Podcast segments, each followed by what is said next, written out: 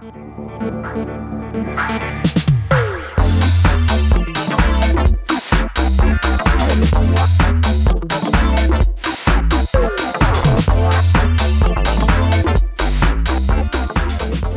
Milí televízni diváci, vítajte pri sledovaní Gádzom podcastu s názvom Flashbacky. Veľmi sa tešíme, že aj tentokrát vám môžeme priniesť rozhovor so zaujímavým hostom, ktorým veríme, že bude pre vás jedným veľkým povzbudením.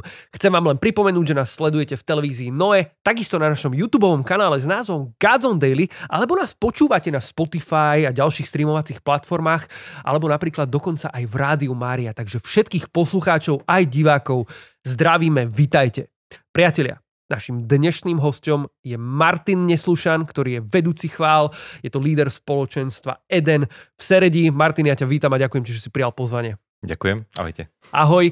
Uh, Martinko, na úvod máme pre každého z našich hostí takúto misku otázok. Vy, milí poslucháči, milí diváci, to už poznáte. Sú tam také zaujímavé otázky, necháme ťa vyťahnuť si v tejto chvíli tri za sebou a odpoveď na ne necháme tiež na teba. Kľudne môže byť vtipná úplne, vôbec sa tomu nebráň. Teraz mám Ak ťa to bude viesť týmto reálne. smerom. Tak poďme na to.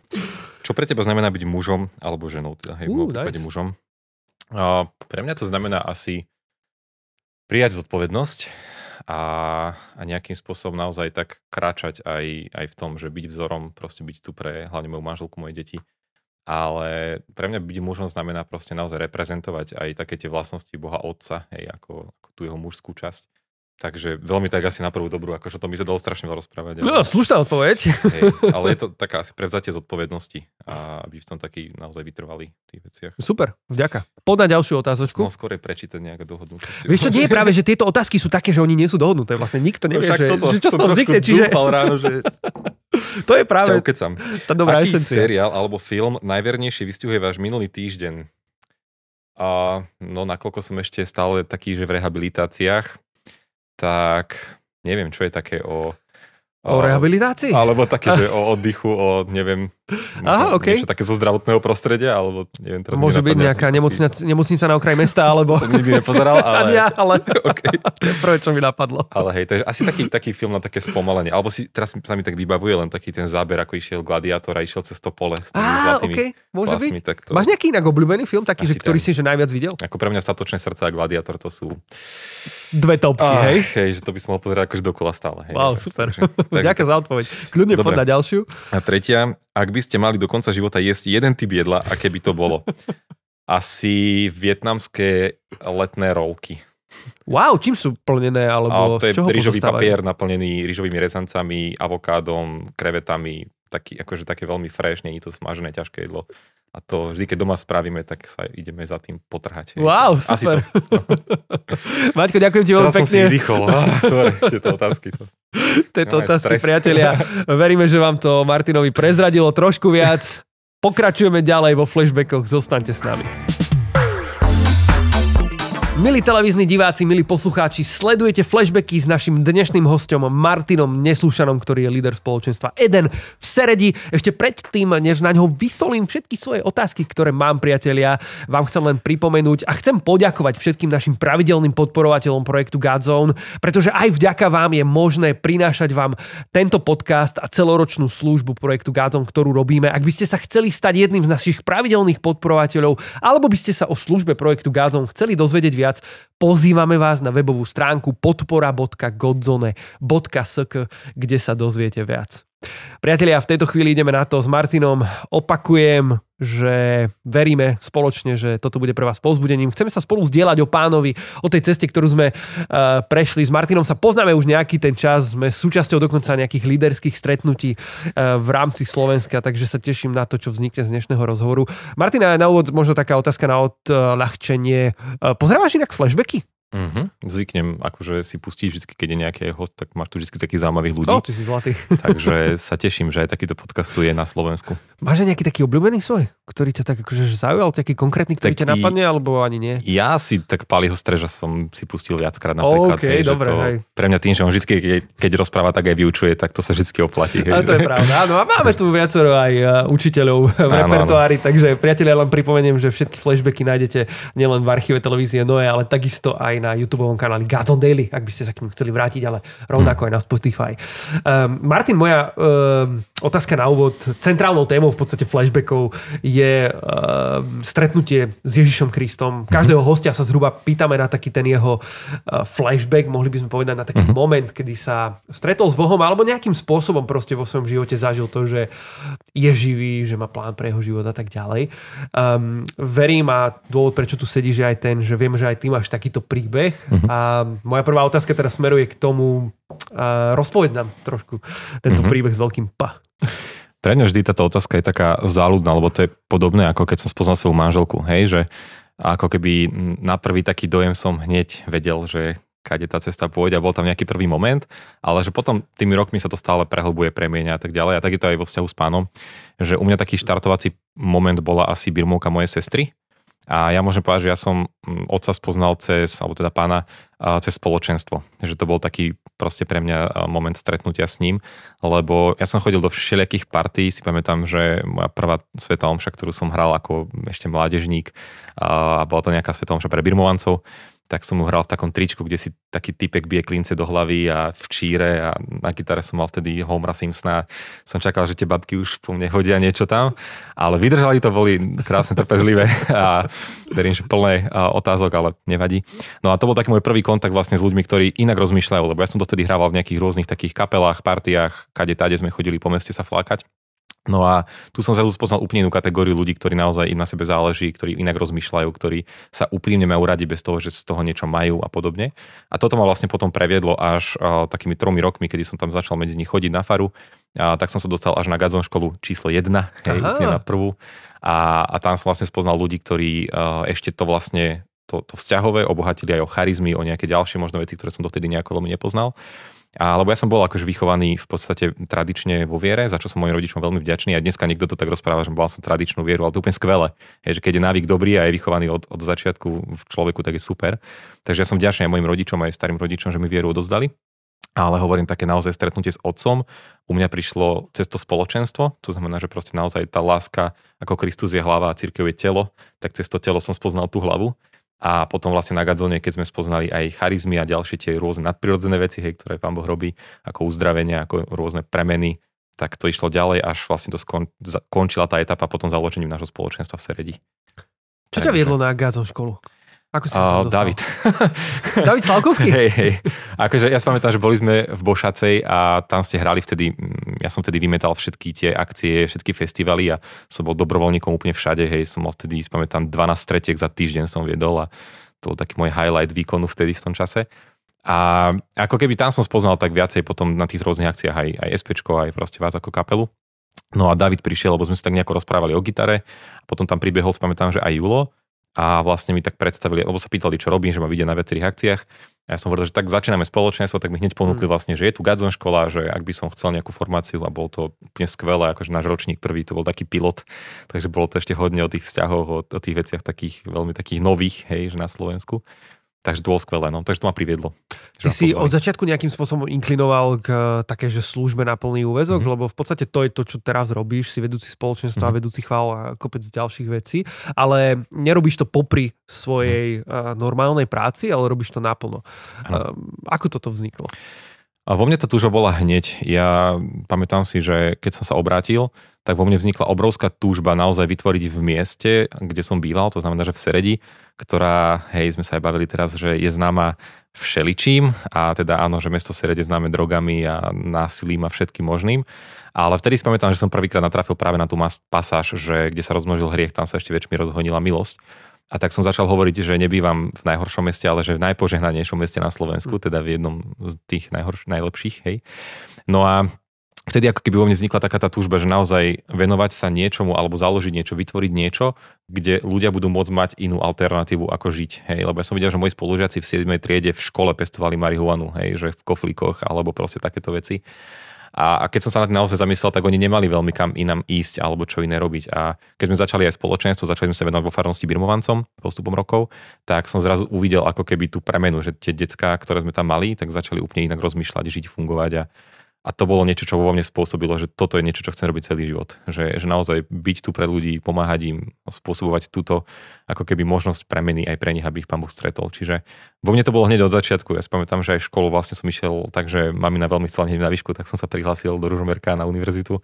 A, a po roku vlastne prišlo také rozlíšenie, že aj keď som končil na štýpko a na veľmi dobré známky, tak som vedel, že chcem sa vrátiť a robiť toto naplno. Takže... Si nás možno do toho času, kedy sa to tak uh stalo v podstate, mm-hmm. že je to nejaký taký život viery, alebo ako si to máme predstaviť. Predsa len máš mm-hmm. rodinu, uh, máš deti, uh, manželku. Mm-hmm. Mm, vezmi nás do toho obdobia, kedy sa okay. tá služba naplno stala naozaj službou naplno, že si Hej. možno sekol s nejakou prácou, ktorú si predtým mal, alebo s nejakými brigádami rozhodol si sa, že... konkrétnu prácu? Môžeme to potom neskôr rozobrať, určite okay. sú tu nejaké vtipné momenty s tým spojené. Hej, tak na tom úplnom začiatku samozrejme, že ako 15-ročný človek, ktorý zrazu mal nejakú víziu, som sa nezamýšľal nad tým, že existuje niečo, čo sa volá zdravotné poistenie, sociálne odvody. akože ne... Vtedy si proste zapálený v tomto nič, období pre Ježiša, áno, jednoducho áno. je ti jedno, ideš hlavne Jednoducho, hlav. keby ti zrazu príde, že ideš do Afriky, ideš do Afriky, asi rád, asi v pohode, hej, že spíš niekde na kartóne. A, a ja som naozaj takto aj, aj bol, že svojho času si pamätám, že Uh, vlastne moji rodičia uh, sa rozviedli a vlastne v Seredi zostal byt, ktorý vlastne som mohol kvázi, keď som sa vrátil vtedy z univerzity, a tak som spoznal prvýkrát takú naozaj realitu, lebo kým som bol na škole, tak hej, nejaké peniaze som si vedel zarobiť, lebo som mal čas, učil som gitaru vtedy v tom čase. A niečo sa vždy pán Boh postaral, nejaký zázrak prišiel, niekde za nejakú službu niečo som dostal a prežil som, hej, ale keď som sa vrátil naspäť do Serede a skončili tie študentské časy, tak som vlastne aj sa tak dohodol aj s otcom, že končí nejaká taká podpora aj z rodiny a že idem teda sám na vlastné nohy. No a vtedy som sa presťahoval naspäť do toho bytu, ktorý vlastne bol uprostred prerábky, čiže ja som vlastne býval na holej zemi mm-hmm. v byte, kde to vyzeralo veľmi podobne, hej, že neboli tam ani natiahnuté omietky, neboli tam ani vypínače, nič elektrik, prosím, mal som len dvojplatničku napojenú na káble priamo do steny. A, a to bolo tak a vlastne do obeda sme riešili službu, po obede som bol v nejakej tej práci, čo som mal tie čiastočné a večer vlastne spoločenstvo, stredka, modlitby. Takže ten úvod bol naozaj veľmi taký, a, taká, také vytriezvenie, taká realita, že človek musí myslieť aj na tú ekonomickú stránku. Ale tak postupne ma tak pán Boh asi viedol, že takou, takou milosťou. Takže Neviem, že či ešte niečo z tých začiatkoch konkrétne. No, toto je úplne v pohode, akože Hej. presne toto nás zaujíma, taká tá cesta do toho. Hej, nebolo to určite také, že zrazu som dostal milión eur a môžem si robiť. Hej, akože, hej. A ja som toto veľmi vďačný, lebo naozaj to bolo takým preverením aj toho povolania, že jedna vec je značenia a druhá vec je potom, keď príde ako keby k tomu, že OK, tak kde sú tie korene? Sú len v nejakom nadšení, v nejakej moci, alebo sú naozaj v takom presvedčení, že chcem, aj keď to nebude možno vždy easy. Hej, že... Len tak na pobavenie, spomínali sme na úvod podcastu, keď sme sa ešte bavili mimo kamier, že vlastne jeden z tých takých jobikov, ktorý si mal uh, predtým, než teda sa tvoj život pretransformoval do tej služby naplno ľuďom v spoločenstve, uh, bol aj hrobár. Mm-hmm. Takže prechádzal si viacero takými akože vecami. Áno, áno. Hej, v tom čase som pracoval aj v jednej firme ako grafik, potom som robil v ZKSM v Združení kresťanskej spoločnosti mládeže, potom som pracoval vlastne aj ako hrobár. Hej, to bola taká etapa môjho života, kde som sa naučil o živote naozaj veľmi veľa. Hej, že ako nepovažujem to za nejakú podradnejšiu prácu alebo niečo podobné, práve že mám vo veľkej úcte aj, aj ľudský život a celkovo tam človek naozaj zistí, že je krehký. Takže to mi to dalo aj táto práca, ale hej, akože kopať hroby bolo veľmi náročné, aj fyzicky, aj, akože aj psychicky tá práca nebola ľahká. Ale som vďačný, lebo vtedy vlastne to mi ponúkol priateľ, ktorý aj dnes je v komunite. A vlastne keď si sa pýtal, že tak ako to je možné a žiť nejaký takýto životný štýl a byť v službe naplno, tak je to len vďaka tým ľuďom, ktorí v tej komunite sú. Tým ľuďom, ktorí proste vieme o sebe, máme vzťahy, majú ťa radi a stoja za tebou. Hej, a to je, myslím si, že ten úplný základ, že to není služba moja, hej, alebo niečo podobné, ale že to, to je celé naše, hej, a vlastne spoločne to tvoríme aj dnes. Čo by si možno poradil svojmu mhm. mladšiemu, ja keď sa pozeráš eh, na svoje začiatky alebo na to, akým spôsobom si do toho celého vstúpil? Ja, ja. Je niečo, čo by si si eh, veľa vecí. povedal? Alebo... Veľa vecí. Akože človek spoznáva, hej, aj, aj manželstvo človeka veľa naučí, aj rodičovstvo. A asi by som si povedal, že spomal. Že netreba všetko hneď a teraz v tomto období. A tým, že som aj prešiel nejakým vyhorením teraz v poslednom čase, tak naozaj by som si asi povedal, že jak, jak keď je také tá grafika často bežela aj na Instagrame, že Ježiš čakal 33 rokov, Mojžiš 40 rokov a tak ďalej, hej, a sú tam vymenované, tak ty sa pozrieš, že prečo mám všetko stihnúť za 3 roky, hej, že a dneska ma to dobieha, hej, však som sa vrátil teraz z nemocnice, takže hej, v niečom akože asi to by som si odkázal, že spomal a maj, maj viac času s otcom, maj viac času v pokoji a buď so staršími chlapmi, ktorí sú v duchu mudrejší. Uh, ja si pamätám nedávno na sociálnych sieťach som videl, že si prešiel vlastne určitú časť tej e, cesty hrdinov mm-hmm. SMP. Mm-hmm. Uh, súviselo to práve s tým, čo ty hovoríš, uh, s takou potrebou oddychu, možno nejaká odpoveď na to nejaké vyhorenie, ktoré si prežil. Mm-hmm. Zober nás tam možno, že kde to celé vzniklo, ako to začalo a mm-hmm. my sme sa trošku bavili o nejakej zmene zmýšľania v tom celom. Uh, zober nás do tohto príbehu. Oh, ako to by bolo na niekoľko podcastov asi, ale skúsim to nejako zhrnúť. Ono v podstate, ja som odjak živa fungoval v takomto nastavení, že uh, pracujeme na Božom kráľovstve, hej. A, a nejakým spôsobom, ako keby tá mentalita vo mne, že, že musíme veľa robiť, aby sa veľa urobilo, aby sa veľa ľudí obrátilo a že ako keby vôbec som nebol mm, v tej téme Božia prozreteľnosť, jeho milosrdenstvo, jeho milosti, jeho silou, jeho mocou. Hej, že to boli pre mňa skôr také, že no dobre, však viem, že takéto verše existujú, ale to potom, hej, že teraz to treba proste všetko pripraviť, aby toto potom mohlo prísť. A, a to ma vlastne dovedlo celé toto uvažovanie do naozaj takého až workoholizmu, perfekcionizmu vo veciach a takého tlaku na v prvom rade seba samého a potom aj na ľudí okolo v službe. A to malo za následok potom samozrejme obrovské vyhorenia, stratu vzťahov, a také vychladnutia veci, hej, že že stále si myslím, že pán Boh to ženal a on akože nám fandil a túžil vo všetkom, čo sme robili, ale dneska si uvedomujem, že my nie sme Božie nástroj, ale sme Božie deti. Hej, lebo nástroj ten sa zodere, pokazí, vymení, hej, ale proste, že mať tu, ten mandát syna je úplne niečo iné. No a ja som si toto nikdy neuvedomoval, akože chodil som na Faderharty, chodil som na všetky tie kurzy, semináre o identite, hej, vyučoval som o tom proste roky. A ako účastník, alebo skôr, že prednášať? Aj, aj, hej, mm-hmm. že to mhm. bola tá, na Faderharte som nikdy neprednášal, hej, ale že na viacerých rôznych akože takých seminároch aj o tej téme identite, o tom, že nemôžeme ísť z výkonu, máme ísť spokoj a sám som to proste nemal, nefungoval. No a potom ma to dobehlo že, že zrazu ako jej prišiel taký ten moment, kedy už naozaj som proste reálne, že nevládal, že prišli také tie momenty, kedy sa ráno zobudíš a proste nemáš žiadnu vášeň, žiadnu víziu, nič. A pritom ja som napríklad mal stále také, že modlil som sa, ako keby tie kresťanské veci som robil stále správne, hej, že v úvodzovkách, ale nefungovalo to.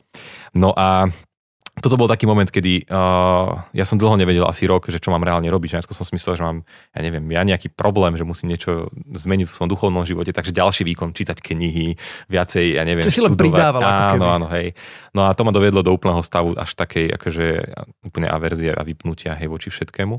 No a vtedy, ja som, medzi tým sme začali s manželkou chodiť a trošku liezť na hory, na skaly, horolozectvo, trošku turistika. A tam som zistil, že naozaj je to čas, kedy ako keby vypínam od veci. Hej, že lezenie je super v tom, že keď lezeš po tej skale, tak nemôžeš rozmýšľať nad ničím iným, lebo spadneš. Hej, že keď ti idú nejaké myšlienky. Takže to bola jedna vec, kde som začal spoznávať, že naozaj túto spoznávam pána úplne takým iným spôsobom. No a vtedy Klárka prišla s takým nápadom, vlastne moja manželka, lebo ja som si neodvážil proste pri dvoch deťoch, hej, tretie na ceste, a nejako akože navrhnúť vôbec také niečo, že idem proste si prejsť na mesiac niekam, akože nejak, nejakú cestu. Ale ona prišla s tým, lebo je to veľmi, veľmi múdra a neskutočne dobrá žena. A tak prišla za mnou s tým, že či by som nechcel niečo takéto absolvovať, že by mi to mohlo pomôcť. No a vlastne tie dva týždne, ktoré som strávil, ja som skončil z Dukly, som prešiel na Čertovicu asi do nejakých 500 kilometrov a som vlastne musel ukončiť, lebo potom všetci doma ochoreli, tak som chcel, aby teda to nebolo všetko na klarku. Ale, ale bol to neskutočný čas takého naozaj stretnutia seba samého. Že vlastne ešte sa mi stal taký úplne nádherný moment, kedy z Kráľovej hole celý ten hrebeň až po Čertovicu som išiel prakticky úplne sám, že nikto tam nebol, bol to nejaký koniec septembra. Nestretol som naozaj že nikoho, ale len som išiel úplne v tichu, bosy po tom hrebení a bol to wow, akože, pardon, že až, až tak mi slzy išli potom vtedy v tom momente. Boli nejaké také momenty na tej ceste, ktoré si zažil, kedy ti možno nebolo úplne všetko jedno?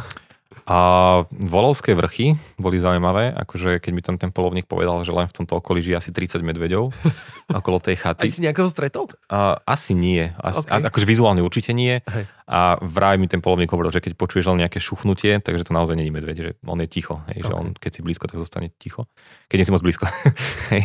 Ale hej, a to boli také momenty, lebo tým, že ja som išiel september až október, tak vlastne už o 6. bola tma. Čiže mm, tým, že som išiel úplne sám a teraz ideš sám hrebeňom volovských vrchov úplne v tme v lese, akože to boli také iniciačné momenty, by som to nazval. Hej, že to neodporúčam, akože nie je to asi nebezpečné, ale, ale bolo to akože veľmi zaujímavé, že aj také, aj okolo Košic, keď som chodil tam v noci po tých lesoch, lebo niekedy musíš šlapať aj do 9. večera, aby si tých 40 km denne dal. A či to bolo nejaký taký, že cieľ, ktorý si mal Ktorý som mal taký, že som chcel, do, okay. do, akože väčšinou ráno som si povedal, ja by som predpokladal, že sa teda akože, vieš, spravíš si nejaký kemp, proste keď zapadá slnko, vieš ešte kým to stihneš, že tak, všetko zavidná a potom už večer si v kľude. Dá sa aj tak, akože, ale na druhej strane treba aj to spanie plánovať tak, aby to bolo aj legálne. Hej, Aha, OK. to znamená, teraz... že sú na to vyhradené počas tej trasy nejaké miesta, kde sú, sa môže... Sú oficiálne miesta, akože hej, veľa turistov, ja určite nie. Uh, to robí tak, že aj zaspí niekde neoficiálne, keď proste príde búrka alebo niečo, musíš to niekde postaviť. Ale väčšinou je to tak, Slovensko je perfektné v tomto turisticky, že máš miesta, kde sa dá. Takže... Mal si stán, spacák, všetko. Klasika, hej? Hej, hej, hej. Mám veľmi takú lahučku výbavu, takže do 10 kg som sa zbavil a to bolo celkom fajn. Wow, takže to bol taký čas objavovania samého seba, ako hovorí, že Veľmi. v tme častokrát uh, možno mm, sem tam nejaký ten strach sa vlúdil do toho, Určite. že hej, hej, hej. čo to tu šuchoce a tak Presne. ďalej. Hej, ale Keď také... sa na to spätne pozeráš, uh-huh. oddychol si si? O, no, keď si chceš oddychnúť, tak na SMPčku asi nechoď, lebo fyzicky ťa to dostane do stavu, ktorý zistí, že máš svaly, o ktorých sa aj nevie, že existujú v ľudskom tele. akože ja, keď som si v noci natieral vždy nohu, tak som mal 6 druhov krému a na každú šlachu niečo iné, hej, niečo na zápal, niečo na bolesť, niečo na tak a tak. No ale uh, som odbočil trošku od otázky. Hej, asi, asi ma to naučilo, alebo tak som naozaj stretol proste sám seba po dlhej dobe.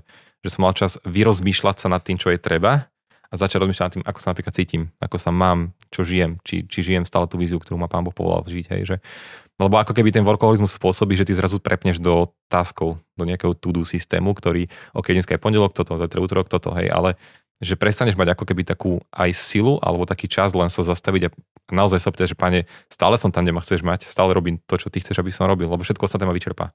Hej, že vyhorenie, keď som to aj pozeral, vlastne potom som nejakú literatúru čítal, a našiel som veľmi dobrú takú, taký výrok, že vyhorenie prichádza, keď a, to, čo robím, je viac ako to, kto som. Hej. A to bol presne môj prípad. Hej, že, že som strácal ako keby taký ten čas so sebou a s otcom a potom som sa snažil to nahradiť všetkým, čo robím. Pomohlo ti to, tá cesta konkrétne uh, do takej miery, že sa tie veci a tie otázky, ktoré si mal ohľadom služby, mm. ohľadom uh, toho výkonu, vyriešilo sa to, akože prišla odpoveď? Mm. Je to uzavretá téma, ideš ďalej, alebo... Určite nie. Akože ja by som to nazval len ako jeden z momentov. A tí, ktorí možno ste prešli vyhoreniami, hej, alebo máte podobnú skúsenosť, a tak to nie je niečo, čo sa vyrieši ako, ja neviem, bolesť hlavy, že dám si nejaký, nejakú tabletku, je to v pohode. A pretože sa to týka návykov, každodenného fungovania, spôsobu rozmýšľania a tak ďalej, že, že to vyhorenie není len nejaká choroba, aj keď teraz VHO viem, že rozmýšľa o tom, že to zakategorizuje, ale že je to naozaj niečo, čo treba postupne si prenastaviť asi úplne, že všetko, priority a fungovanie, hej, že sa to týka veľa oblastí. Čiže u mňa to bol taký veľmi kľúčový štartovací moment, kedy som mal čas rozmýšľať nad tým, čo teraz tú zmenu bude ďalej, ako to pôjde. Hej. Takže rád by som povedal, že áno, vyriešil sa to, už to super a šlapem a teraz mám zase 36 tretiek týždenne. A nie, určite nie, nie. Tak to by práve akože znamenalo, že si sa nepoučil kvázi, presne, nie? Presne, hej, ale akože neviem, ako z psychológie funguje ľudské ponaučenie sa, ale asi to nie je jednorazová záležitosť takáto, hej, v takomto prípade. Keď som ťa volal do podcastu, tak uh viackrát sme hľadali nejaký dátum spoločne, ale pamätám si mhm. jeden taký moment, keď si mi napísal, vieš čo, odviesla ma sanitka, teraz to asi nebude úplne možné. Že by si prišiel, akože. že by som prišiel teda. Čo, čo sa stalo? A, no, vysunuli sa mi dve platničky, vlastne 7,2 mm a v podstate ma ráno tak seklo, že som nebol schopný, vlastne som zostal na lakťoch a kolenách na zemi na chodbe a ani pohyb, akože nič, takže ma museli vlastne zobrať na urgent sanitkou a postupne ma napíchali všetkým až po morfium, aby sa to nejak uvoľnilo. A tak, hej, čiže som týždeň potom ležal. To bolo dôsledkom niečoho fyzicky, čo si spravil veľmi rýchlo a seklo ťa, mm-hmm. alebo ako to vzniklo? Ja si myslím, že to je súčasť tiež stále toho vyhorenia, že vlastne počas tých posledných rokov, kedy som takto fungoval, som si veľmi zanedbal telo, hej, a keď som sa snažila nejak športovať, tak veľmi tak výbušne, že tak teraz akože extrém nerobím nič, tak teraz budem robiť všetko, hej, okay. že proste ja začnem makať a, a to, preto telo ešte horšie častokrát tým, že ja som začal behávať, tak to zrovna na platničke je zle. No a u mňa to bol taký výsledok takých posledných možno týždňov, kedy sme mali tri víkendovky cez 100 deciek, sme tam mali proste dokopy. Potom bolo vlastne Farské Agape u nás také veľké stretnutie, do toho boli synodálne stredka, čo boli vlastne aj synoda, teraz čo bolo synodalite. Takže ten maj bol taký veľmi extrémny, že bol tam strašne moc stretnutí a teraz hej, technika, hranie, presúvanie, málo spánku, životospráva, zlá strava a tak ďalej. A ako keby postupne som cítil, že bolí ma to, bolí ma to, bolí ma to, bolí ma to, sanitka. Okay. Hej, čiže bolo to veľmi taká moja hlúposť, akože ignorovanie tých symptómov a, a takto to sa šlo až tam. Čiže, a tá nemocnica bol naozaj taký moment, keď som si uvedomil, že musia sa veci zmeniť, že naozaj musia, že teraz už to nie len, že chcem, okay. ale že musia, hej, že v septembri, ok, oktobri, koniec oktobra rodíme a ja chcem deti mať na rukách všetky tri naraz a užívať si ten čas s nimi, hej, takže asi tak k nemocnici.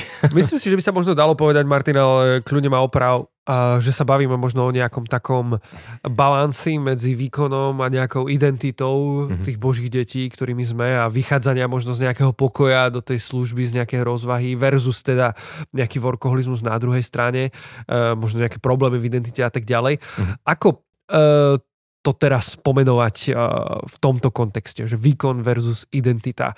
Ako nájsť, alebo kde je podľa teba ten balans, aby to správne fungovalo, aby nedochádzalo k vyhoreniu, ale aby sme naozaj boli mm. služobníkmi takými Hej. a zároveň priateľmi, takými, ako nás Ježiš povoláva, aby sme boli.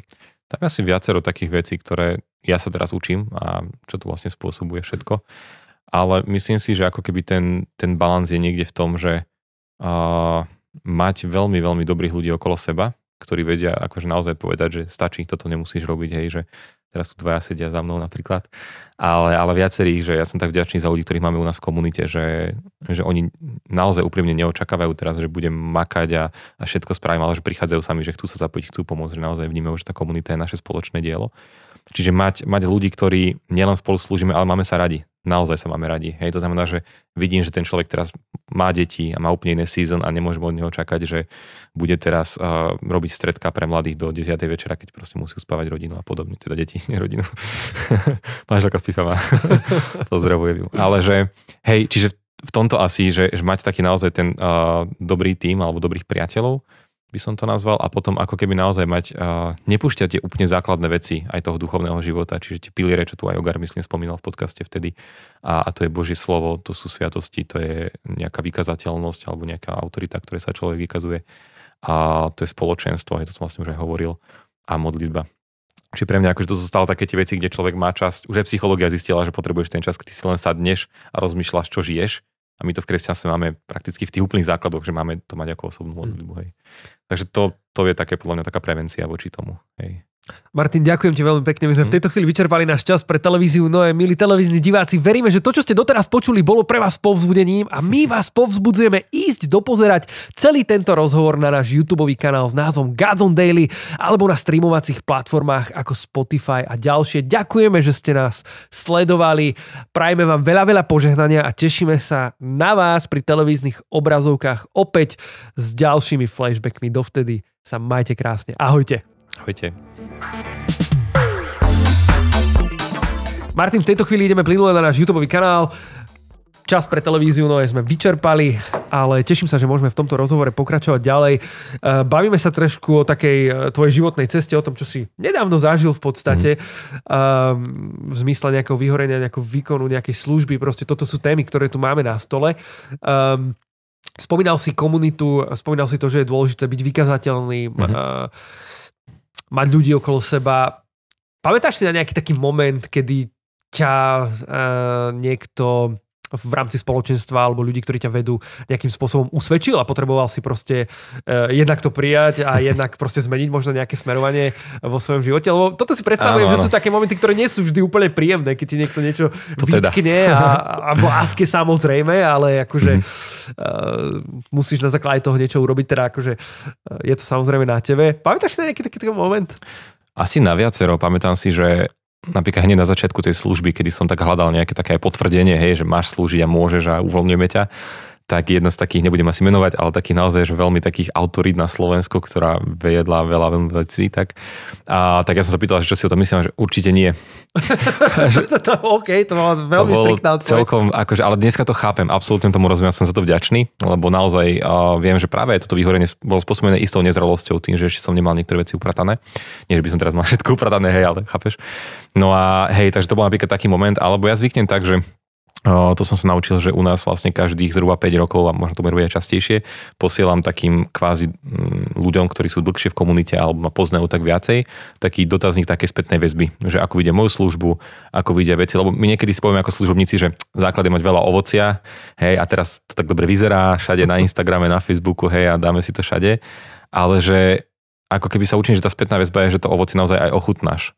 Lebo môžeš mať 100 ľudí v spoločenstve a teraz to ovocie ako keby veľké, lebo veľké spoločenstvo a máš tam akože v tej bedničke medzi jablkami dve, tri hnila a to celé vlastne sa rozbije. Čiže aj to ovocie, ktoré prinášam, vlastne tá spätná väzba mi pomáha vlastne vidieť aj tie veci, že ja tam mám také otázky, že uh, možno by chalani vedeli teraz povedať, nepamätám úplne, ale je tam také, že čo by som napríklad mal prestať robiť, hej, alebo uh, čo si myslíte, že robím zle, hej, že nejaké také slepé miesta a podobne. Takže a je to od ľudí, ktorí viem, že ma majú radi, že nechcú to preto, lebo mi chcú niečo, akože nemusia sa podpísať, keď nechcú, ale že není to nejaké ubližovanie alebo tak, že skôr je to také, že naozaj v láske to vždy napíšu a ja si myslím, že toto lídry potrebujú, hej, veľmi. Lebo tým, dalo by že... sa povedať, že vedieš takým otvoreným spôsobom, že pozývaš aj tých druhých do toho lídera. Snažím sa, ako to by asi mali zhodnotiť tí ľudia hej, v spoločenstve, ale ako my máme aj také, že radu starších, aj, aj nejaké také akože orgány, ktoré nesnažím sa byť teraz ja za všetko a vo všetkom, hej, že ako zodpovedný. Čiže myslím si, že to je zdravé aj pre tých lídrov, že sú nejak chránení potom aj tými ľuďmi ďalšími, že není to len o nich a ich rozhodnutiach. Viackrát sme tu spomínali komunitu, spomínali sme spoločenstvo, uh, ty si viedol spoločenstvo Youth, uh-huh. uh, teraz vedieš komunitu Eden, je to nejaký vývoj alebo sú to nejaké dva odlišné subjekty, ako to je? Uh, vývoj. V podstate my sme boli ako spoločenstvo od tých zhruba 15, kde sa nám obracali tí birmovanci. A z youth už tým, že to je mládež alebo mladí z angličtiny, už nie sme až tak úplne mladí, hej, deti pribudli. A, a proste aj my sme trošku zostarli. A zároveň sme chceli dať priestor aj pre tých ľudí, ktorí sú nejak okolo toho spoločenstva, ale sú už možno 50 alebo starší, tak sme to kvázi otvorili naozaj, že poďme byť jedna veľká rodina a to prepojenie generácie je neskutočný prínos, hej, hm. čiže Máte aj nejakú takú misiu toho spoločenstva alebo mm-hmm. nejakú víziu spoločnú? Myslím, že to sa pomaly tvorí, hej, že teraz my sme nás stopli také tie, že prinášať Božie kráľovstvo, robiť veľké veci, lebo práve tým, že ja ako hlava toho som bol proste úplne z toho unavený a viacerí aj spoločenství boli už vyčerpaní, tak sme si nedali teraz víziu nejakú vyslovene, že službu, ale skôr taká naša vízia je žiť rodinu, žiť naozaj priateľstva a rodinu. A tá misia sa pomalinky tvorí hlavne vo farnosti. Máme skvelého otca dekana, ktorý je, je neskutočný otec, naozaj taký, taký veľmi múdry boží chlap a, a pomalinky sa tak ako keby zapájame, hej, že tým, že robíme s birmovancami a tak ďalej, že tá misia tam myslím si, že pomalinky vzniká a už kam to pôjde ďalej, to asi tak postupne, ale nesnažíme sa robiť nejaký teraz veľký boom, hej, do sveta služby. Martin, myslím si, že neoddeliteľnou súčasťou toho, o čom sa tu bavíme, je aj tvoja manželka, Klára. To e, jak mám správnu informáciu, to je to pravda, že 7 rokov, čo ste si vyslúžili sviatosť manželstva teraz, tento Áno, rok? teraz v auguste bude, hej. Dokonca inak, tak to je, to je krásne. Za chvíľku. Ako, ako to plánuješ oslaviť?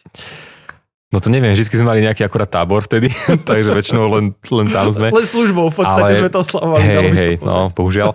Ale my zvykneme tak, že nejakú večeru, možno asi okay. tak a, a pre nás taký ten quality time, hej, tý, máme teraz tretie dieťa na ceste, tak veľakrát sa ten život manželský točí okolo všetkých tých povinností a, a pre mňa len to, že si sadneme na dobré jedlo a môžeme bez toho, že máme nejaký kinofilm, vyrušenia, len proste sedieť a rozprávať sa. Ja sa veľmi rád rozprávam s mojou manželkou. Akože niekedy aj do noci, keď sa len tak zarozprávame, to je, wow, hej, čiže... Vezmi, vezmi nás trošku do toho, ako ste sa vy vlastne spoznali s Klárou. Ha, No, ja som v podstate bol taký, že ja som vo vzťahu bol taký veľmi turbulentný svojho času, že, že veľmi veľa vzťahov som mal vo svojej minulosti.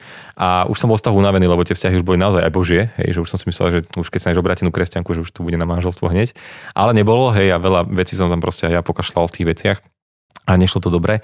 A už som bol taký, že, že ja už kapitulujem a vtedy sme zrovna išli do zahraničia na jednu takú duchovnú obnovu a, a sme tam boli spolu, spamätám, že aj ty si tam bol a sme tam študovali chvíľku a ja som tam vlastne dlho taký bol, že pane Ježiš, čo mám robiť, čo mám robiť, proste ja neviem, čo mám robiť. A išiel som tam do takého modlitebného domu, tam sa modlili dlho do rána a čítal som Joba, hej, som tak trpel. A ráno, ja som tak ako keby len tak, že pane Ježiš, tak dávam ti všetky oblasti svojho života, som proste sa tak pomodlil a som to vymenoval jednu po druhej. A zrazu tak ukazuje, že vzťahy si mi stále nedal. Tak ja, že dobre, tak dávam tie vzťahy, nejako som to proste celé tak prešiel. A jak som vyšiel von z toho modlitebného domu, tak mi prišla sms a, a ja som vlastne sa tam modlil, že pani taký dávam celý svoj život, že chcem to naozaj žiť a tak ďalej. A prišla mi sms od jednej devčiny, vlastne to bolo úplne, že za Atlantikom ďaleko. A prišla mi jedna sms od devčiny zo Slovenska, čo je, neviem koľko to je, 10 tisíc kilometrov, možno aj viacej. A ona mi tam písala, to bolo od druhej ráno amerického času, hej, ona mi tam píše, že no toto tvoje rozhodnutie dnes, ktoré si urobil, Boh počul, berie ho vážne a takéto Ale veci. tak čistá jasná, Úplne, takáto že- SMS-ka, hej? No, som zavrel kľúčku na tých dverách a zrazu bum, hej. Akože ešte asi hodinu som ostal takto tam sedieť, že teraz si rýchlo spomen, čo som sa to modlil, hej. Že, hej. No, to sa ešte stane. Presne, hej, že... No a ja som tam vtedy slúbil otcovi, že kamkoľvek ma povedieš, tak tam pôjdem a to bolo aj také moje rozhodnutie naozaj do služby, že chcem to robiť naplno úplne, že na celý svoj život. Taký slúb. No a teda po slovenský sľub, hej, srečina. A jak som tam proste vtedy tak sedel, tak som sa rozhodol, že dobre, že chcem hľadať otca celým svojim srdcom. A keď som sa vrátil, tak mi prišla pozvánka na líderskú školu. A ja som sa taký, že nie, že mne sa nechce, teraz som dokončil Gazon školu po dvoch rokoch víkendov samých, teraz sme boli na jednej škole v zahraničí, ešte medzi tým som bol na nejakých ďalších kurzoch, seminároch, že nechcem sa na ďalší rok sa upísať niekam či dva, to bolo vtedy. Ale pán mi povedal, že proste, že choď. Tak nakoniec som tam prišiel a vlastne keď som tam prišiel, tak vo dverách som stretol Kláru. Takže... Bola to láska na prvý pohľad. Ona bola ešte zadaná. Takže to bol taký, taký čas, kedy som musel čakať, hej, nejaký čas. Ale ako keby, no potom asi po nejakom pol roku, tri štvrte sme sa dali dokopy. A ja som jej povedal, že, že Klárka, že pamätám si ten večer, keď sme boli v Bratislave, že dnes večer mám tu myslel, že takto to je, vyložil som karty na stôl, toto cítim a že začneme spolu chodiť, ale len pod tou podmienkou, že sa do dvoch rokov vezmeme. Inak nie. Rovno si to vyložil Áno, takto na hej. stôl, hej? Alebo som vedela jej históriu vzťahov, aj moju históriu vzťahov a my sme nechceli akože hľadať nejaký flirt alebo ísť nejak skúšať. Či my sme vedeli, že ide nám o to isté, stretli sme sa na líderskej škole, hej, že mali sme veľa podobných tých ciest a hodnôt. Tak som akože povedal to takto a ona, že hej a naozaj do roka 9 mesiacov sme boli manželia. Wow. Takže to bola tá story behind, no. Musím to skrátiť trochu. Nie? Nie, dobre, výborne. Ďakujem veľmi pekne, že si nás do tohto zobral. Vy ste, Hej. dal by sa povedať, že vy dvaja ste takí dobrodruhovia. Ty si predsa Mm. len absolvoval tú SMPčku, Klára mi nedávno spomínala, že bola na Islande s Mhm. kamarátkou. Áno, áno. Hej, akože Čiže v tomto ste sa našli. Asi vo všetkom. My sme, neviem, ja akože naozaj my sme tak kompatibilná dvojica vo veľa veciach, že ja som, ako, no, to by sa dalo rozprávať asi o každej tej črte zvlášť, ale hej, aj toto je také spoločné, čo máme, že aj deti k tomu snažíme sa viesť, tak uvidíme. Čo máš na vašej rodine najradšej? Že sme spolu, že, že sa vieme rozprávať, že sa vieme spolu modliť, že naozaj my máme taký zvyk, že večer, keď sa modlíme v posteli, tak vždy hovoríme také, že najskôr čo uh, máme tak, že najskôr za čo ďakujeme v ten deň, potom máme, že čo nás mrzí v ten deň a potom máme, že za čo prosíme a potom máme nejaké modlitby, hej, spoločné. Ale sa mi páči, že vieme sa vždy o tých veciach porozprávať, že tým, že máme v strede aj to, že čo nás mrzí, tak vždy poviem, že Ivo, mrzí ma, že dneska som sa správal k tebe zle a ten druhý musí povedať odpúšťam ti, hej, Áno, aby to bolo celé pekne uzavreté. A toto, toto je niečo, čo akože niekedy, hej, pri tých nociach, však vieš, aké to je uspávať deti niekedy, hej, že je to také, že nahnať ich to je jak zábava. Takže niekedy tam modlitba s pištolami, autami, posteli a tak. Ale toto mám asi najradšej, že vieme byť spolu. Že ja nepotrebujem niekam utekať, aby som si oddýchol od rodiny, že Klárka nepotrebuje niekam utekať, aby si oddychla od detí odo mňa, hej, ale že naozaj sa, ja sa vždy teším domov, že aj viem, že deti sa tešia na mňa, čiže to mám asi najradšej. No. Čo by si možno povedal alebo poradil ľuďom, ktorí nás počúvajú alebo sledujú v tejto chvíli a tiež sú možno páry, možno spolu chodia, sú snúbenci, prípadne manželia, a, ale nemodlia sa spolu a možno hľadajú tú cestu, že ako sa spolu Mhm. modliť. Ako začať? Ja si myslím, že úplne nejak jednoducho, že, že nastaviť si možno práve tento systém, že uh, za čo som vďačný, čo ma mrzí a, a, a za čo chcem poprosiť. Áno. A potom kľudne nejaký, ja neviem, očenáš na záver alebo nejakú modlitbu, hej, si zvoliť takúto, že a ono tým, že mm, keď ľudia sú, lebo veľakrát sa stane, že ľudia sú není zvyknutí modliť sa nejakými vlastnými slovami, tak podľa mňa práve tým, že sú tam tie prvé tri časti, tak sa učia tak pomenovať tie veci počas toho dňa a nejak ich potom aj vložiť do tej modlitby a postupne pridávať to, to vlastnými slovami, hej, že na konci napríklad pred tým oči našom ešte povedať niečo, že pani, tak v rámci tých prozieb, tak ťa prosím, dávam ti všetko to, čo sme teraz povedali. Tak postupne. Ale základ nájsť si ten čas a manželstvo je krásne v tom, že na celý život a človek sa môže učiť postupne. Takže netreba to hneď siliť, že ešte sa nevieme spolu modliť, tak sa nemôžeme vziať, hej, že máte celý život na to učiť sa to v pohode. Máš niečo v rodine, na čo si taký, že hrdý, že vám to funguje? Mm-hmm, asi práve tento systém toho odpustenia si, že ja som to nikdy nikde tak veľmi nevidel asi v praxi, že aj v iných manželstvách a podobne. A neviem už ani, myslím, že Maroš Lovič nás to naučil, alebo nejaké knihy, neviem možno. Ale uh, že to je naozaj niečo, čo viem a vidím, akože praktické dôsledky toho, že poviem to, že prepáč, pomenujem konkrétnu vec a odpúšťam ti. Mm. Že neťahajú sa potom nejaké týždeň veci, alebo nen- nenásobia sa, hej, že včera si mi ty toto, tak ja, hej, deti, keď sa sekajú medzi sebou, že, že vidím, že naozaj to má obrovskú moc to povedanie, že odpúšťam ti to, že púšťame to, ideme ďalej. Takže, no. A Konec potom, v Božom slove sa píše nie, že nech slnko nezapadá nad vašim hnevom, to môže byť tiež také... áno, akože to je, milé som na týmto veršom nejak rozmýšľal, že A niekedy možno aj lepšie, keď zapadne. Lebo ja som si minule uvedomil, že keď máš nejakú nočnú hádku, a už si unavený. OK, nehrotiť, hej? Akože, a teraz len za každú cenu, ale musíme to vyriešiť, lebo proste pán Boh povedal, že niekedy môže aj lepšie oddychnúť si a prosprávať sa o tom triezvo zajtra. Okay. Akože neviem, hej, možno mi niekto toto vytkne alebo čo, ale no, v mne sa to už, potom. hej, hej, mne sa to už napríklad stalo, hej, že, že bolo lepšie, že som si oddychol lebo ja napríklad som presne ten cholerický typ, ktorý keby išiel hneď riešiť veci, tak, tak to nevyriešil, len to zhorším, hej. Je nejaký recept na to, ako budovať Bože kráľovstvo v rodine? Pre mňa to bolo upratať si priority. Hej, asi, asi taký základ, lebo ja som stále bol v tom, že to celé nastavenie, čo sme sa aj bavili predtým o tom vyhorení, tak som mal stále takú predstavu, že na prvom mieste Boh, áno, hej, ale mal som tam všetko, čo súvisí s Bohom, ako keby práve s tou službou, hej, že mal som, že áno, osobný čas, ale služba, služba, služba, služba, hej. A to bolo také, že mal som pocit, že robím niečo vznešené, niečo, čo ma presahuje, niečo, čo je veľmi dôležité pre nebo, pre, pre zem a tým pádom, OK, vie, tak manželka, deti to musia pochopiť, hej, nejako. A to je, ach, to, no doteraz akože ľutujem veľa momentov, ktoré mi idú ako keby za, tie, hlavne ten prvý rok manželstva bol taký, že som sa toto učil. A dodnes sa to učím samozrejme, že to není len tak, hej, že veľakrát príde ponuka, ktorú aj chceš prijať, ale proste nebol si týždeň s deťmi, lebo boli preč na tábore, tak chceš byť s nimi, hej. A podobne. Takže pre mňa to, to upratanie si priorit, že naozaj najskôr a prvorade proste tvoj vzťah s otcom. Čiže to každé ráno, že sa zobudíš a prečítaš si tú jednu kapitolku z Biblie, pozdravíš pána Ježa a povieš mu tu som, duch svety naplň ma, ideme do tohto dňa, veľmi jednoducho. Úplne prirodzene. Áno, hej, akože úplne, že bez nejakých teraz, že hodinová kontemplácia s vnímaním, vnímaním všetkých duchovných vecí pre Slovensko, akože super, keď to niekto má, ale akože viem, že toto už by ma hneď do služby a to nechcem, hej. Takže pre mňa naozaj pozdraviť otca a povedať, že tu som, naplň ma, hej, že taký základ. No a potom to je prvá priorita, čiže môj vzťah s otcom. Druhá priorita ako moja manželka, Hej, že nevymeniť to za deti. To sa tiež častokrát stáva, že teraz príde veľa povinností s deťmi a zabudne na to, že manželka je viac. Hej. Čiže keď aj moja Ruty, 6-ročná sa ma pýta, že či ona je kráľovna, tak nie, maminka je kráľovna, ty si princezna. Hej, že a ty máš radšej maminku? Áno, lebo to je moja manželka, ona bude pre mňa prvorada, hej, a ty si moja dcéra, hej, že upratá to akože aj, aby to okolie to chápalo, hej, čiže potom manželka, potom sú deti a čas s nimi, lebo to je season, v ktorom práve teraz som. Ja nie som slobodný chalan, ktorý môže teraz slúžiť a behať a cestovať, ale aj s Jeremy Riddlom, keď sme sa raz rozprávali, si pamätám, tak on to tak pekne povedal, že raz sa ho novinári pýtali, na akém feste to bolo že či je tu, akože mal nejakú takú tlačovku to nazvime, hej, a tá jedna sa ho pýtala z davu, že máte tu teraz manželku? A on taký, že keby tu bola moja manželka, tak ja tu teraz nesedím a idem sa s ňou prejsť do hôr.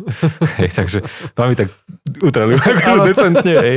A to bolo nádherné, že tedy som si naozaj uvedomil, že tie priority sú, aj keď sme sa ho pýtali, že, že Jeremy, že prečo ty teraz necestuješ po celom svete, a, lebo má ponuky od a po Los Angeles, aby hrával chvály a, a chodil kade tade. A on hovoril, že viete, že ja mám teraz 5 malých detí a to je môj season.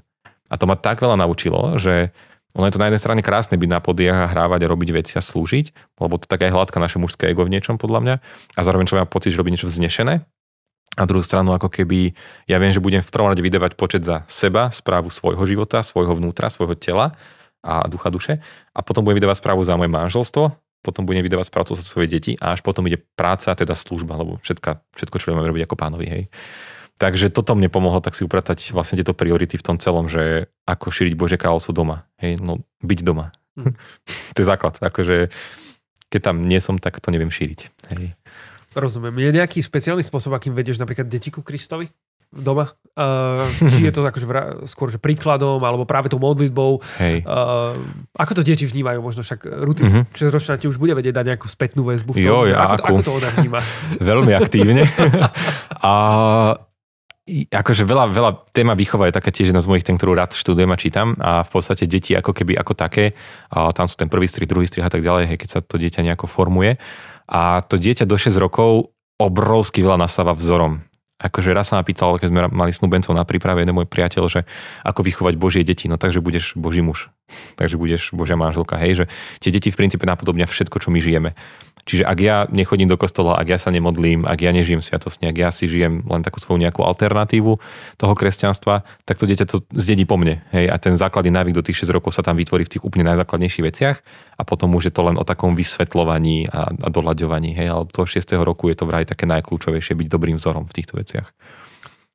A okrem toho máme veľa detských biblií a takýchto vecí. Á, Čiže dobre, to je taká, obrázky. Tá, áno, presne, hej, hej, hej.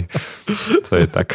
Martin, spomínali sme aj vedenie chvál trošku, spomínal si Jeremy Horidla. Uh-huh. Uh, kto sú také tvoje vzory uh, vo vedení chvál? Preto len ty sám tiež vedieš chvály, uh-huh. hovoril si, že hrá, hráš na gitare, teda uh-huh. predpokladám, že v rámci spoločenstva teda Hej, hej.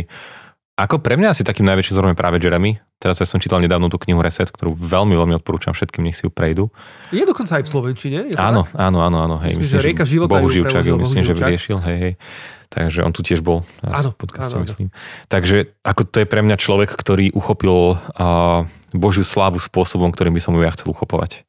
Že, že to není niečo, čo uh, ako keby je taká nejaká pódiová záležitosť, alebo niečo, čo má strhnúť masy, hej, alebo niečo také ako keby len ľudské, ale práve aj ten spôsob, akým on žije tie obdobie svojho života v rodine, v manželstve, že, že naozaj tým, že som mal možnosť ho stretnúť aj osobne a vidieť viac do hĺbky, že ako rozmýšľa, ako proste si upratuje tie priority, tak tam sa v niečom stal pre mňa takým vzorom možno v tej chvále a v uctievaní, že človek, ktorý má ako keby tú svetskú slavu obrovskú, ale zároveň si vôbec neprivlastňuje a, a nežije ňou. Hej, že, že má stále tú pokoru proste toho, že som normálny človek, ktorého si používa Božia milosť. A to je No, čiže asi Jeremy je taká pre mňa najväčšia autorita. Ty si mal aj taký e, kurz na našom e, portáli Godzone Academy, mm-hmm. kde si hovoril, bolo to tuším o takom, že praktickom vedení áno, áno. modlitby chvál. Mm-hmm. Uh, dá nám nejaký taký teaser uh, na to, že o čom to je? Hej, akože mňa to lákalo, keď som si ten kurz chystal, že how to lead worship, hej, vlastne nejaké, že to do, že 10 bodov ako najlepšie pripraviť chvály a to je, akože to sa myslím, že ani nedá, hej, lebo každý ten mm, vedúci chvál má svoje obdarovania, svoje talenty a v niečom by to bolo skôr taká reťaz, než možno nejaký nápad alebo inšpirácia. Ale ja som celý ten, celá tá časť, ako keby prvá toho kurzu je v podstate venovaná uh, hlavne o tom, že najskôr byť s otcom a potom slúžiť. Čiže tá prvá polka není len pre chváličov, ale aj pre akéhokoľvek služobníka, ktorý chce slúžiť v rámci služby. A rozoberám tam taký ten princíp, že napríklad, ja neviem, kým Ježiš poslal apoštolov do sveta, tak s nimi najskôr jedol. Hej, že ako keby vždycky stretnutie a požehnanie predchádza vyslanie. Hej, a to je vlastne Adam, keď bol, že najskôr ako keby otec ho stretol, proste trávil s ním čas, mal ten deň pokoja, ten vlastne deň našej nedele, hej, v tomto prípade. A potom ako keby ho až poslal, aby najskôr ho požehnal a potom ho vyslal proste naplniť zem, pomenovať zvieratá a tak ďalej. A tam je to zaujímavé, lebo on vlastne na začiatku mu len povedal, že uh, choď a naplň zem, hej, a proste podman si ju a panuj. A potom vlastne prichádza hneď na to deň odpočinku. Nejde hneď robiť že my ako naša mentalita je, že hneď poďme na to, hej, druhý deň ráno, že mi to povedal, pome, hej. Ale že on mal akoby celý deň oddychu, bol len s otcom a potom ten ďalší deň na službu. Čiže o tom tam hovorím celý ten, tá prvá časť vlastne o tomto. Ako by si možno povedal, že pestovať tú chválu ako životný štýl v tom každodennom živote? Mhm. Tak v podstate chvála ako taká mm, ja si myslím, že hlavne je to o tom, že byť s otcom, že proste naozaj, že uvedomovať si ho stále viac vo svojom živote, že všetko, čo robím a všetko, čo mám, že keď, keď ma nikto nevidí, hej, že ja si myslím, že takým najpraktickejším tým modelom, ako žiť chválu, je práve v tých momentoch, keď si sám. Že ono sa to ľahko robí, keď ľudia pozorujú, vidia, hej, keď vyučuješ niekde alebo hráš a podobne, že to je taká tá čerešnička na torte, ale že naozaj ako byť stále tak pred pánom, že je tento toto rozhodnutie, ktoré teraz robím v rodine chválou, hej, že je tento spôsob vo financiách, ako fungujem chválou, hej, že, že ja nemám rád takéto, že ľudia sa ma pýtajú, môžem toto robiť, nemôžem, že to je blbosť, hej, že ja sa vám pýta, že pane, čo ešte viac mám robiť preto, aby ťa to ešte viac oslavilo, aby môj život prinašal ešte viac ovocia že kresťan sa nemá pýtať áno, nie, ale pane, kam ešte ďalej môžem ísť? Do akej hĺbky sa ešte dá ísť? Čo ešte môžem spoznať? A to sú veci, ktoré aj teraz ma to úplne robí živým, hej, že, že zrazu zistíš, že desiatok, hej, napríklad taká téma musím a mal by som, ale že, že pre mňa to je privilegium, že môžem, lebo viem, že z toho prichádza požehnanie a ja chcem ešte viacej, ďalšie, iné, nové veci, hej, že, takže asi to súvisí s tou chválou, že hľadať ako keby v tých, ako Kolosalon 3 píše, všetko, čo budete robiť ako pánovi, tak naozaj si prejsť tú oblasť po oblasti, rodina, výchova, domácnosť a tak ďalej, peniaze, a prejsť si, že či toto je chválou alebo nie. A keď nie, tak poďme to meniť, hľadať spôsoby ako na to.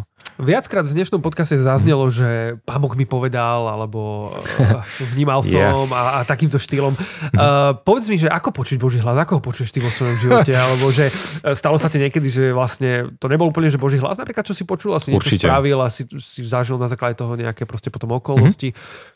Určite, Zober akože... tohto, ako to ty vnímaš? Veľmi veľakrát, proste podľa mňa my charizmatici máme taký ten, ja to náš duchovný slovník a niekedy to už tak automaticky používame, hej, a, ale môže to byť veľmi nebezpečné, hej, že ja si uvedomujem, že v tomto je na, naozaj obrovská múdrosť uh, mať autority a rozlišovať veci. Hlavne keď sa to napríklad týkalo toho, že mám odísť z univerzity, lebo ja som mal takú sériu dvoch snov a takisto prišli za mnou spontánne nejakí ľudia, ktorí mi povedali, že vidím tvoju cestu takto okay. a presne to sedelo do toho, že mám odísť zo školy a venovať sa službe naplno. A ja som sa bál, hej, že teraz mám odísť len tak, nechať štúdium proste a darilo sa mi, bavilo ma to, hej, že mal som taký pokoj, istotu, finančne v pohode, všetko a zrazu mám odísť zo školy, hej, že a tedy spomínam, že som išiel za naozaj za niektorými kňazmi, za niektorými laickými lídrami, ktorí viem, že sú duchovne o mnoho ďalej zrelší. Povedal som im aj tie sny, aj tie veci, ktoré hovorím a postupne som si vlastne za tie dva mesiace vyskladával ten obraz, že či naozaj to rozhodnutie urobiť. Čiže jeden vec, čo mi pán Boh hovorí, ale Biblia hovorí, že svedectvo dvoch alebo troch je pravdivé. Čiže ja som veľmi taký opatrný na tých kazateľov, ktorí sú, že mne všetko pán Boh hovorí, ja už som všetko zažil, ja ho počujem, ja ho vidím, ja som v treťom nebi OK, akože ja to neberem, však možno to je naozaj pravda, hej, ale že taká tá podľa mňa pokora možno, neviem, ako by som to nazval, že proste možno to môže byť aj zo mňa, lebo tiež máme emócie, máme veľa lepších aj horších dní, kedy naozaj človeku ide šeličo hlavou a mne v tom pomáha naozaj rodina, spoločenstvo, Klárka, hej, a, a ďalší ľudia, ktorých môžem mať okolo seba a dať im tie rozhodnutia, že počúvate, takto to ja vidím, toto mám pocit, že mi Pán Boh k tomu hovorí, alebo nehovorí tú frázu, že Boh mi hovorí, že mám pocit, že Pán mi hovorí. Okay. Že to také obnoho, lebo veľakrát aj voči iným ľuďom, že keď povieš, Ivo, že Boh ti hovorí, hej. tak to je, keby som ťa takto podkrk a teraz argumentuj tomu, čo Boh hovorí. Na to nemáš čo povedať. No však toto si v keli, hej.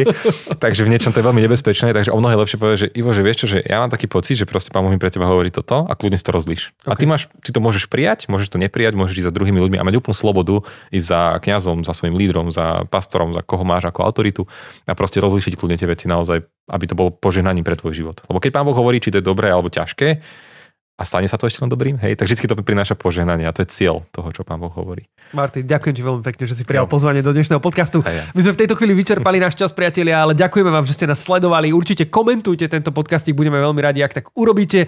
Na niektoré z vašich komentárov možno aj odpovieme. V každom prípade ďakujem ti, Martin, že si prišiel. Ja ďakujem. Bolo to naozaj úžasné a pozbudujúce. Verím, že ste boli inšpirovaní aj vy a pri ďalších flashbackoch sa vidíme už čoskoro. Čaute. Ahojte. Ďakujeme, že si sledoval toto video. Odber nášho YouTube kanála ti zaručí, že už ti žiadne z našich videí neújde. Ak chceš podporiť celoročnú službu projektu Godzone, môžeš tak urobiť prostredníctvom QR kódu na obrazovke. Ďakujeme.